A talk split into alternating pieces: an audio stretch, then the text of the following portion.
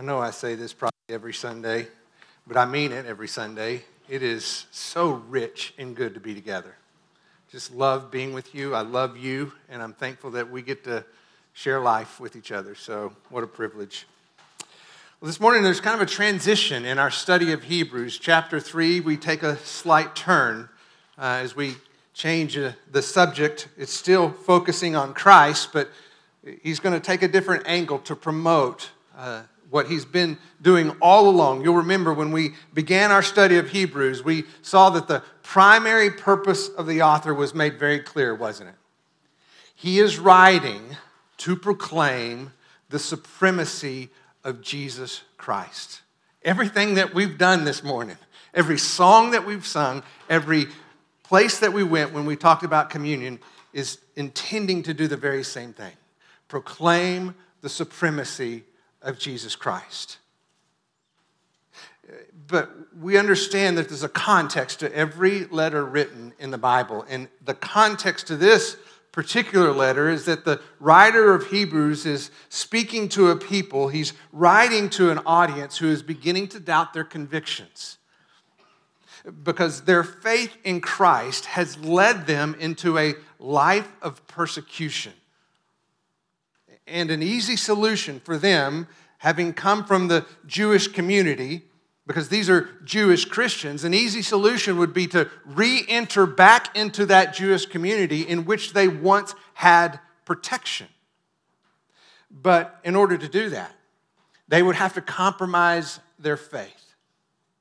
They would have to deny their devotion to Jesus Christ.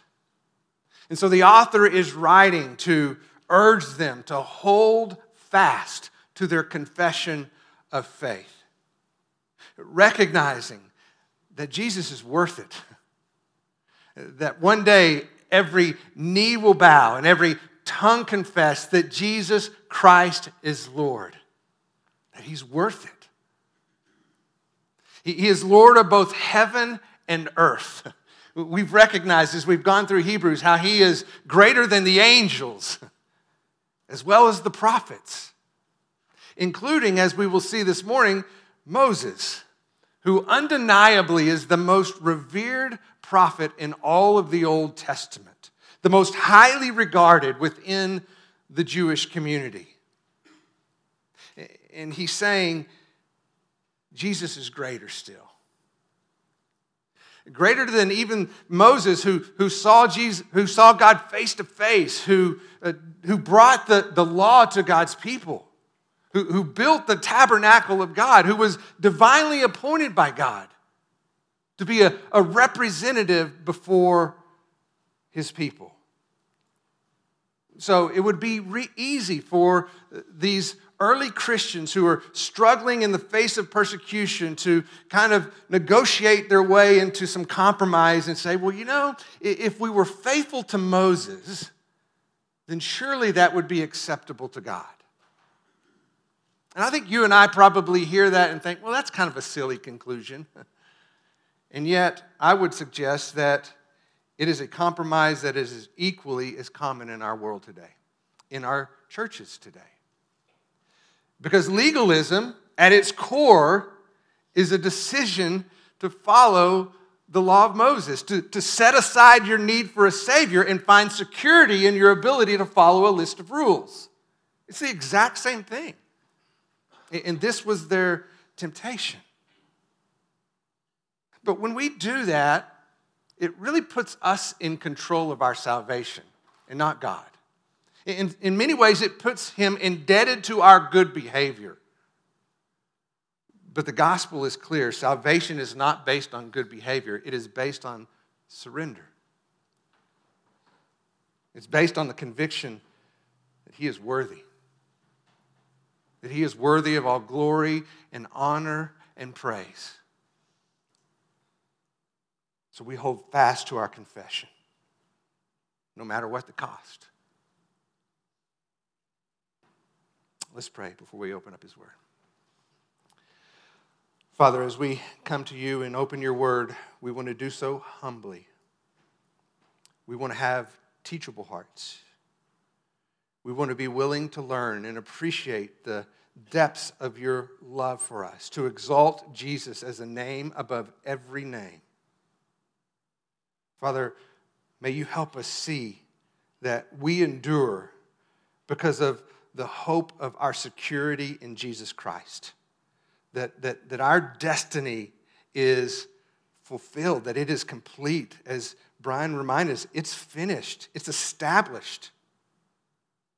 And so, Lord, may you give us strength to endure the difficulties of life in this world, knowing the eternal life that is secured through our faith in Jesus Christ. May our future hope give us strength in our present trials. Make that clear to us in your word this morning. We pray this in your name. Amen. So, if you would turn to Hebrews chapter 3, verse 1. And I'd love for you to read with me, beginning in verse 1. It says, Therefore, holy brethren, partakers of a heavenly calling, consider Jesus, the apostle and high priest of our confession. Now I want to pause there because we're going to take a slight turn in, our, in, in this letter uh, to the Hebrews.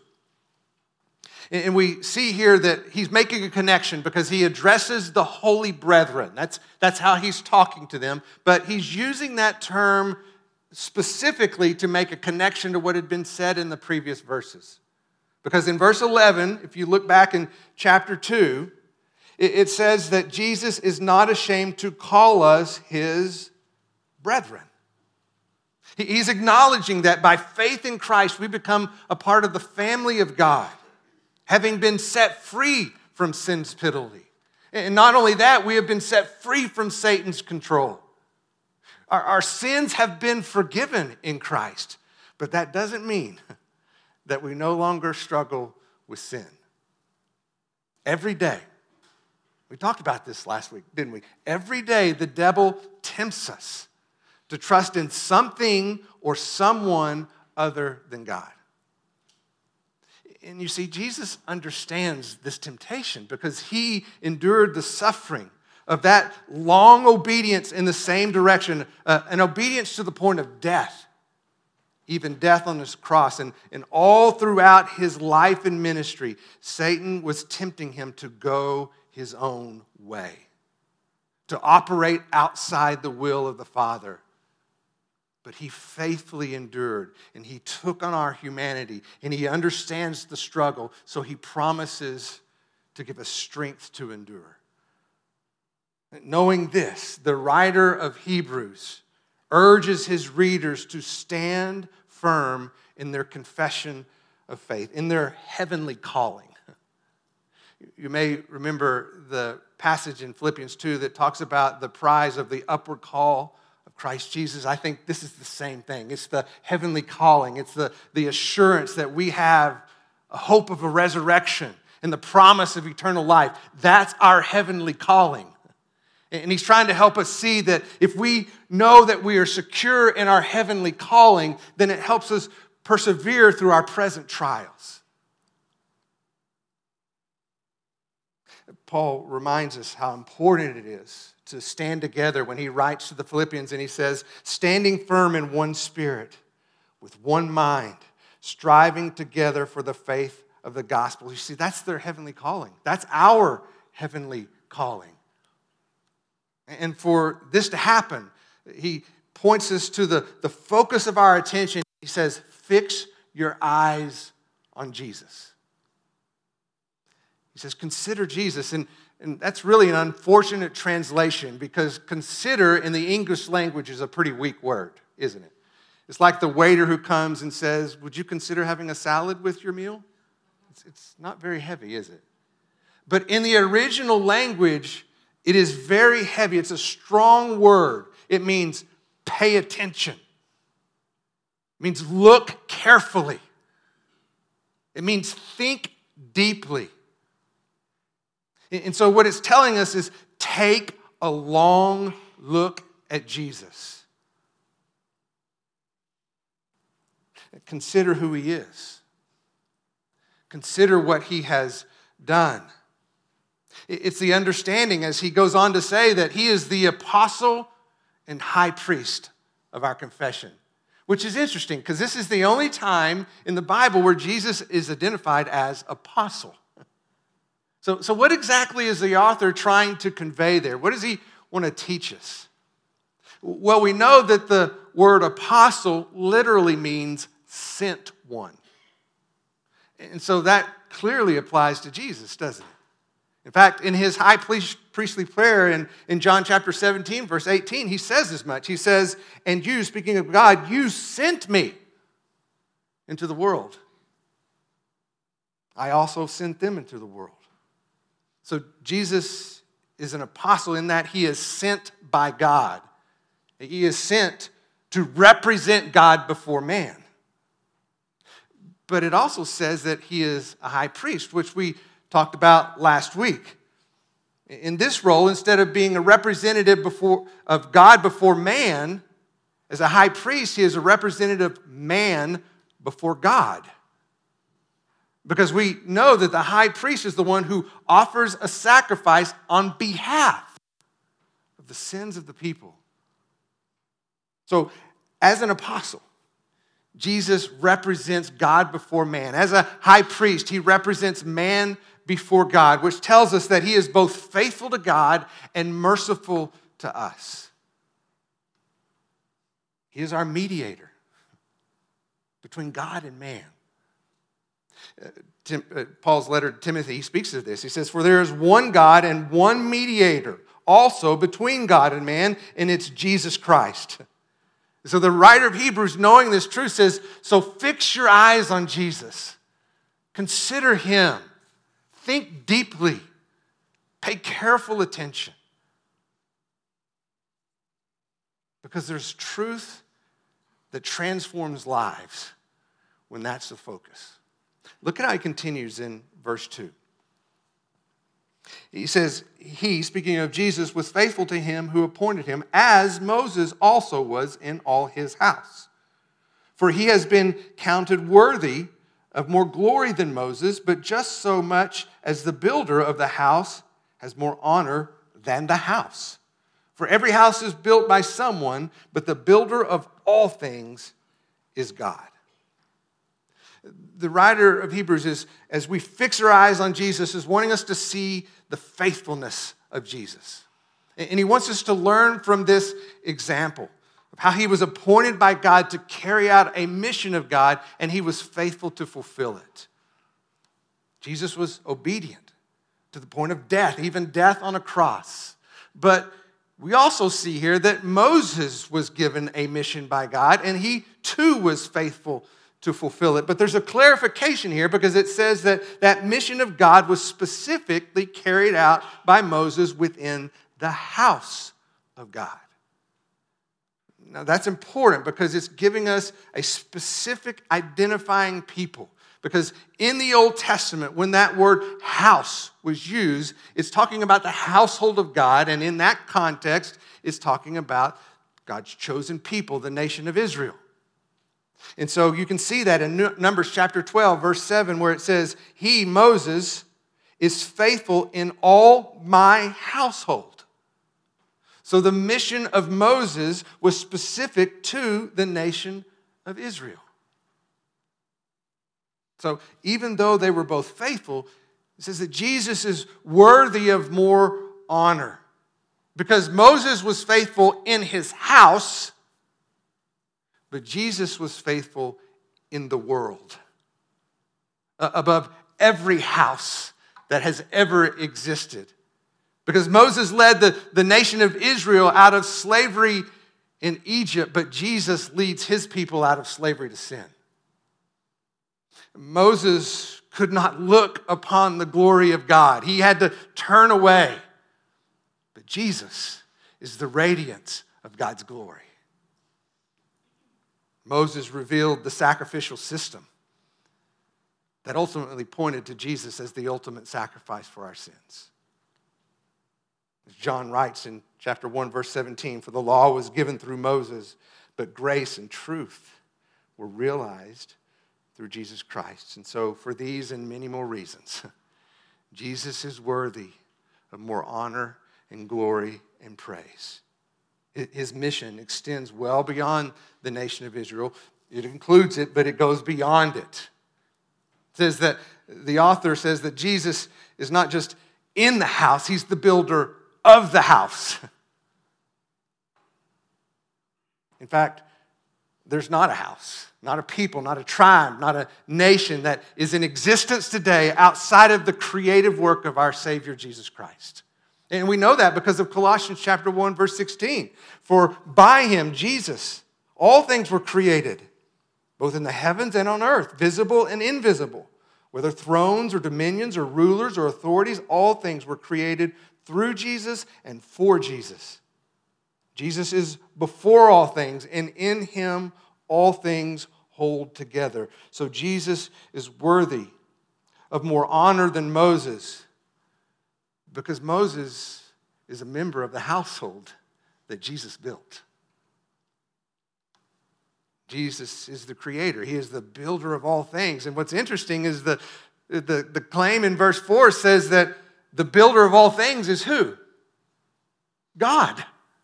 So, what this is telling us is that, that Jesus is God, which is why he's deserving of all glory and honor and praise above Moses or any prophet or any angel or any person that has ever existed. It's like the appreciation of a, of a beautiful piece of art. You might look on that piece of artwork. I remember when we went uh, to um, the museum, what's it called in DC? What's it called? yeah, the Smithsonian. So whenever we went in and saw just some of the original paintings of some of the greatest artists who've gone in, by mesmerizing. Because you would stare at these paintings and you would be drawn in by their colors or pulled into the scene. But any praise that you give to a painting simply gives honor to its artist. Moses is the painting, Jesus is the artist who brought it all to life, literally. Look at how he continues in verse 5. Now Moses was faithful in all his house as a servant for a testimony of those things which were to be spoken later. But Christ was faithful as a son over his house, whose house we are, if we hold fast our confession and boast of our hope firm until the end. Moses was a faithful servant in the household of God. And we need to understand that when he's using this term servant, it's not a demeaning term. In fact, the author is doing everything he can to uphold the integrity of the faithful witness of the prophet Moses. The way he does this in our passage is not easily seen because we look at that English word servant and it looks the same as all the other words, but it's different. Because most often in the New Testament, when the word servant is used, it's a Greek word called called doulos. And translated, it means slave. But the word that he uses in this context is therapon. It's a completely different word. Also translated servant, but this word intends to describe a position of nobility given by someone in authority. So in this context, it's like a, a, a king who appoints a squire somebody who's given a, a position of nobility by someone in authority. And, and if you disrespect the position of that servant, then you're disrespecting the one who gave him that responsibility. And the same is true with Moses. He was appointed by God, he was sent like an apostle, right? He, he was a, a mediator like a high priest. But everything about who Moses was was intended to point to someone greater than Moses. His life was a, a foreshadowing, intentionally pointing to Jesus Christ. We know that this was the original intent because of what it says in Deuteronomy chapter 18, verse 18. This is God speaking to Moses, and he said, I will raise up a prophet from among their countrymen like you, Moses, and I will put my words in his mouth, and he shall speak to them all that I have commanded him. He's, he's looking forward to the day in which Jesus Christ comes and serves in his ministry on the earth.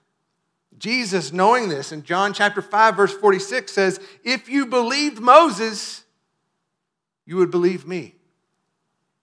For Moses wrote about me, he spoke about me. But if you do not believe his writings, how will you believe my words? If you are going to follow Moses, you will find your hope ultimately fulfilled in the person and work of Jesus Christ. Because everything about the life of Moses was intended to point to Jesus, the promised Messiah, the Savior of the world. And where Moses was faithful as a servant, the author goes on and says that Jesus was faithful as a son. Jesus didn't give the law, he fulfilled the law.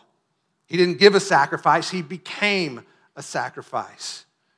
He, he was not faithful in the house, he was faithful over the house. He was the builder of all things, he was God.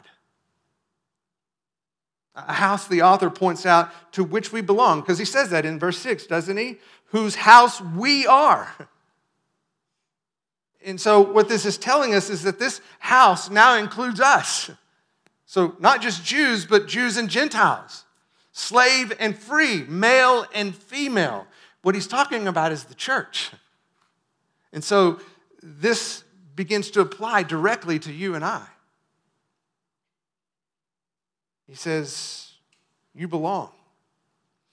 But then there's an interesting phrase there at the end of verse 6 where he says, Whose house we are if we hold fast our confession to the end. Now, when you read this, it kind of sounds like a condition, doesn't it? Apparently, suggesting that somehow our security is based on our performance if we hold fast.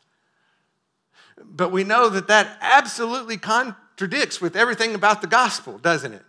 Which tells us that our works neither save us nor do they keep us saved. So, what is the author trying to communicate here? I believe what it's saying is that endurance is an evidence of belief. Endurance is an evidence of belief. Because remember, he's writing to an audience who is threatening to abandon their faith, denying their devotion to Jesus in order to avoid the, the persecution, the, the rejection from the society in which they lived. And the author seems to be saying, You don't know Jesus if you choose to abandon Jesus. He is worthy to receive glory and honor and praise.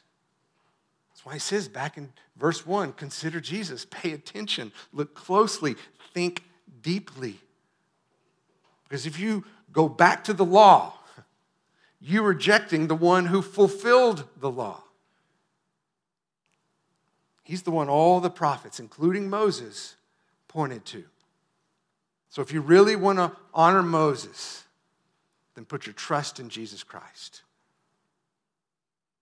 The law was given to reveal sin, Jesus came to forgive sin. The law requires perfect obedience, but Jesus thankfully understands the weakness of our humanity. How? Because he took on flesh and blood. And we talked about it last week. He, he suffered in all things, he was tempted in all things, and yet without sin. And so he understands how frail our humanity can be. After all, being our high priest assumes that we are prone to sin and we need a mediator. It's the high priest's job to offer a sacrifice on behalf of the people, which is exactly what Jesus did. And so when we fail, Jesus reminds us of his forgiveness. When we struggle, Jesus reminds us of his strength. When we fall, Jesus comes beside us and he restores us. Our works cannot save us, nor they, can they keep us safe. Only Jesus can do that. Endurance does not require perfect obedience, just honest confession. Lord, I need you. It's the belief that Jesus will hear our cry that he succeeds where we fail. Our endurance does not secure our faith, it only shows that our faith is secure. It does not secure our faith, but it does show that our faith is secure because really the motivation of endurance is the assurance of our hope in Jesus Christ. Because if we know that that, that heavenly calling, that promise of the resurrection and eternal life, if we know that's secure, then it gives us strength to endure. So consider Jesus. We hold firm to our confession of faith, no matter what the cost, believing that Jesus is worth it and that he holds us secure. That's why Paul writes in Philippians chapter 3 forgetting what lies behind, reaching forward to what lies ahead, we press on towards the goal for the prize of, if we use in our con, what he says in Hebrews, the heavenly calling of God in Christ Jesus. So maybe this week, one of the helpful exercises might be for us to take that simple encouragement from this passage and just take some time to consider Jesus. And here's how I would encourage you to do that. One of the things that's been helpful for me, I was reading recently a book um, called uh, Ichthus, and it's talking about the person of Jesus Christ as the Son of God, our Savior, which is what Ichthus means. And he, he goes on to talk about different episodes in the life of Jesus his incarnation, his transfiguration, his baptism, his death, his resurrection, his ascension. It's thinking deeply about Jesus. But you don't need that book because you have the Bible. And so I would encourage you to open your Bibles this week and consider Jesus. And I was going to give you several verses, but I'm going to help you. I'm going to give you one, okay? And here's that verse John chapter 1, verse 14. Let me read that. It says, And the Word became flesh and dwelt among us, and we saw his glory. Glory is of the only begotten, or in other words, one of a kind, from the Father, full of grace and truth. Now, that's a verse that probably many in this room are familiar with, right? But I want you to think deeply about it. Okay? I want you to look at that verse and think, what does it mean to become flesh and blood, and why is that important? We've been talking about that. Why, why is the humanity of Jesus such a big deal? Think deeply about that.